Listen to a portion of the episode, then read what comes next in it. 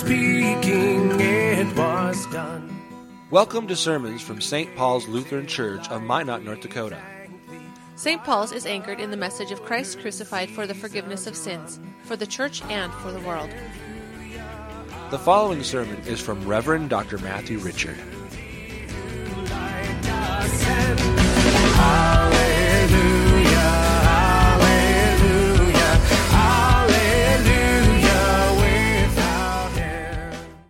Gospel according to St. Matthew, the second chapter.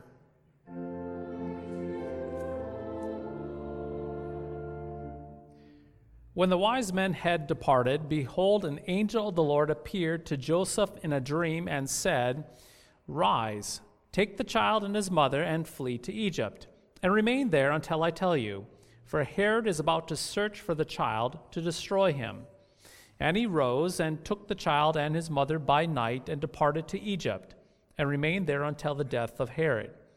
This was to fulfill what the Lord had spoken by the prophet Out of Egypt I called my son. Then Herod, when he saw that he had been tricked by the wise men, became furious, and he sent and killed all the male children in Bethlehem and in all that region who were two years old or under, according to the time that he had ascertained from the wise men. Then was fulfilled what was spoken by the prophet Jeremiah. A voice was heard in Ramah, weeping and loud lamentation. Rachel weeping for her children. She refused to be comforted, because they are no more. But when Herod died, behold, an angel of the Lord appeared in a dream to Joseph in Egypt, saying, Rise, take the child and his mother, and go to the land of Israel, for those who sought the child's life are dead. And he rose and took the child and his mother, and went to the land of Israel.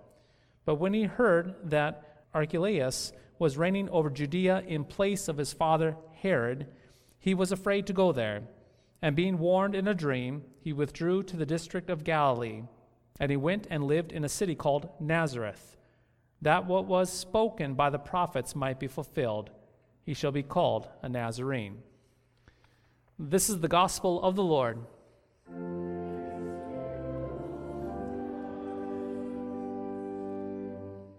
In the name of Jesus, Amen. There's a peculiar lust for power that is as old as time. Yes, there's a lust for power. It works like this when a person first gets a taste of power, it can be very addicting indeed. The reason is, well, with power comes an expanded kingdom. In other words, the more power a person can get and obtain, typically accumulate for themselves, the larger their territory becomes, the bigger their dominance becomes. Now, many people new to power really enjoy the perks of power itself. They become intoxicated, if you will, with luxurious lifestyles of good meals, notoriety, and posh treatment. For them, they actually enjoy drinking with tea with their pinky in the air, with an elevated nose in the air, because it feels good. Luxury is indeed good when it comes with power. But truth be told, this is not the main reason why power is so tempting. After all, many powerful people could lose their positions of power and still maintain those posh lifestyles of luxury. So that brings us to the question what is so addicting about power itself? At the age of 33, Alexander the Great reportedly wept because he had no more worlds to conquer. Now, there are many individuals, historians out there, that would dispute whether or not this is an accurate account of Alexander the Great, but nonetheless, it is a very applicable quote, a very applicable thought for us to consider this morning. Indeed, Alexander the Great had a desire to continue to conquer. There is a sense with power to build one's dominion, one's territory. It is endless in itself. And the reason being, well, because death itself is unending, it always comes. Let me explain this a bit more. The thirst for power and building a kingdom for oneself is a reactionary to the robbery of death. As you and I already know, death it stings, death it comes along and it kills and it destroys, it takes everything from us, leaving us naked and dead in the grave. And so power has a way of coming along and enticing us human beings Yes, enticing us human beings to build our little empires. It tells us to build empires. And with our little empires, we accumulate things such as money and property and influence and prestige and love and sex and luxury and so forth. The possibilities are endless. And these things, they become, get this, they become like layers. Layers of comfort that we put up between ourselves and the sting of death. They become layers in between us and death itself. These things are indeed layers of comfort that we cling to, that we build, that we expand. Logically, the bigger the empire, the more layers of protection we supposedly have against death itself. The bigger the power, the higher we stand above the robbery of death, or so we think. Now, it makes sense, does it not? When death is on the line, when death is out to rob us and take from us, we all scramble to get power. Like little children, if you can remember, like little children scrambling to be the king of the hill, we all try to get as much power. We try to get as high as we can to receive comfort, to be removed from death itself. And this is exactly what we see with King Herod in our reading from the Gospel of Matthew. Now, briefly, King Herod, a brief history lesson on him. He had obtained his power and his kingdom through great crime and the shedding of much blood. He was actually a bloodthirsty ruler who would commit any crime necessary to gratify his ambitions. He actually killed seven, get this, he killed seven of his ten wives, kept only three. And he also killed two of his sons. And to boot, well, he killed his father in law as well. He also had hundreds of ordinary people thrown into the dungeons and tortured to keep his kingdom intact, to keep good order, for instance. He masterminded gruesome public executions. The point being, King Herod was a ruthless tyrant who used his corrupt power to prop up a kingdom that he had attained, that he had indeed constructed a kingdom that he hid within. To the point, as we consider King Herod, he was a very, yes, a very, very weak man. Not strong, but weak. Now, knowing this, it helps us make a lot more sense of what was going on in a reading from the Gospel of Matthew. When Herod, when he heard that news of that Messiah being born, he actually freaked out. He was terrified and he was troubled. The actual word in early chapter 2 of Matthew's gospel, we hear that Herod himself, that he was terrified and he was troubled. That is to say, the news of Messiah being born in Bethlehem caused him a restlessness, a commotion in his mind, an anxiety, an agitation, if you will. Simply stated, a Messiah would threaten Herod's kingdom. It would strip away a layer of comfort, a layer of security, putting Herod that much closer to the sting of death. And that is why Herod sent soldiers to Bethlehem to kill all the male children who were two years old and under. And so, while it is very, very easy to condemn Herod, and we should, we should condemn him as a ruthless, bloodthirsty tyrant, truth be told, we also have to admit, we indeed we have to admit that his tactics make sense. He killed. He killed to maintain his own life, and he attacked whatever would threaten his kingdom. For Herod, the first is first, and the last is last. The strong are blessed, and the weak, well, they're cursed. The person at the top, they're in the position of strength. The bigger the kingdom, the more comfort one would have. Tragically, this is what happens Tragically, this is what happens when humanity has no solution to death itself. When people have no solution to the sting of death, when all they see is the darkness of death coming at them, well, they act foolishly. Fear sets in, foolishness sets in, just like Herod. And then we resort to the saying, every man to himself. When there's no solution to death, everyone competes with his every ounce of power. Indeed, when there's no solution to death itself, everyone competes with every ounce of power that they have to build the biggest kingdom they can, to put as many layers between them and death itself, while stomping on everyone else around them. And if anyone comes and threatens that kingdom, well, they get stomped on yet again and perhaps kicked, kicked to the curb. They get shoved before a moving train. It's better for them to be dead than for them to actually threaten our little kingdoms of dominance that we have so called constructed.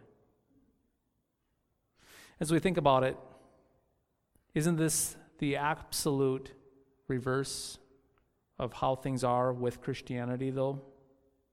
Isn't the spirit of Herod incredibly narcissistic? In other words, isn't it very, very self centered and selfish? the very opposite of Christ himself, the very opposite of everything that Christianity is about? Yes, it is. And unfortunately, though, it is very prominent. The spirit of Herod, this narcissistic, self centered, selfish building of one's kingdom, is not only contained in Herod himself, but it is actually on every culture, in every culture, in every generation, and on every continent itself. And get this, it is even amongst us right here today. Dear friends, oh, how quickly we fight. How quickly we fight to keep our positions of power and uphold our tiny little kingdoms to feel as if we're somehow insulated from mortality, death itself. Lord, have mercy on us. Lord, have mercy on me. Lord, have mercy. But, dear friends, it need not be this way. That's the good news of the gospel. It need not be this way. And the reason why? Get this in Christ, death cannot rob you. It need not be this way because in Christ you have a solution, an antidote to death itself. And this is the reason why Jesus can tell you and me these words. He says this Whoever loses his life for me will find it. It's also the reason why Jesus can say, The last will be first. In other words, if it is up to you to build your own kingdom, to protect yourself from death, you will, mark this, you will never have thick enough walls, enough layers to protect you from the sting of death. It keeps coming and coming, and it will drive right through those. The sting of death is just too sharp.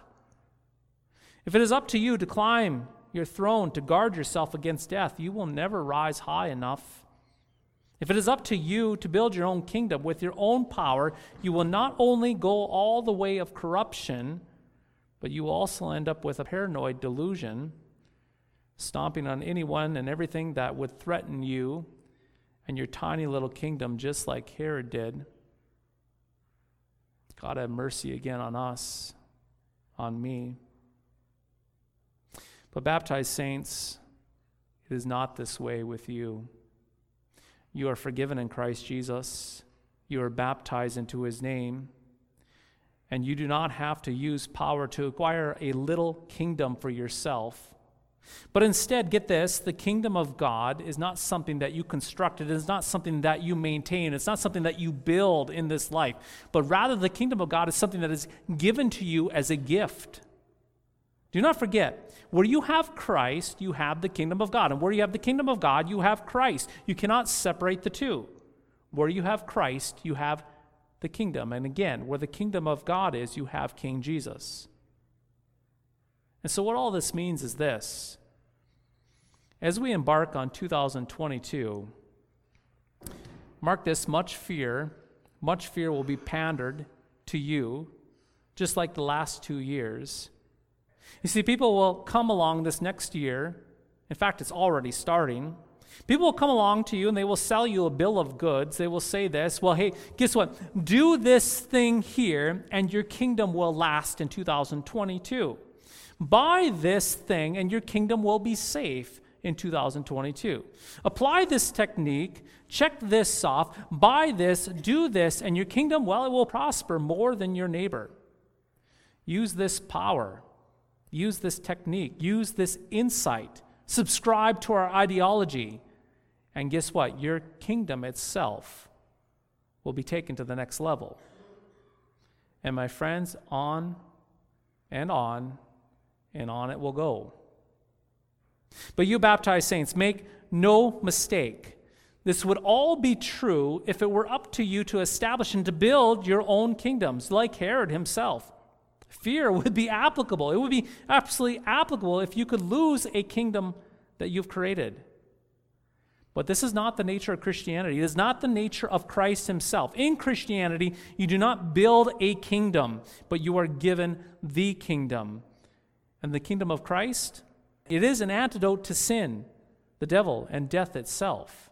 It is a kingdom that will not end. And so it does not matter. Mark this it does not matter if you lose your life if you have a kingdom that has no end. And indeed, if you have a kingdom that has no end, it does not matter if you are last. In fact, in fact, in the kingdom of Christ, there's no fear. We must remember that fear has to do with losing something. And with Christ, nothing will ever be lost, but all is given to you as a sheer gift. In the very last day, at the very end of all days, we are given all things, all things are made anew in Christ and given back to you and to me as a sheer gift. Baptized saints, do not fear what the world threatens to take that is not for the world's taking. Furthermore, hear this loud and clear. You don't need layers upon layers of a flimsy kingdom to protect you from death, for you already have Christ Jesus. And that, yes, He is enough. Indeed, you don't have to fight and huff and puff to fend off the threats against your kingdoms, for you already have been given the kingdom of God. You are baptized into Christ. You have already been given the kingdom, for Christ was born unto you. He lived unto you, and he rose for you, and his kingdom has no end. And so rejoice this day. Chins up.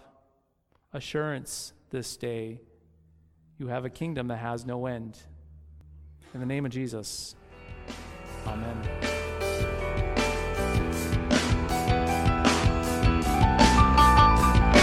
Thy strong word bespeaks us righteous, bright with thine Thank you for listening to today's podcast sermon. You can access a full manuscript of today's sermon from Pastor Matthew Richard's blog at www.pastormattrichard.org or visit St. Paul's website. at www.stpaulsminot.org. The Lord bless and keep you.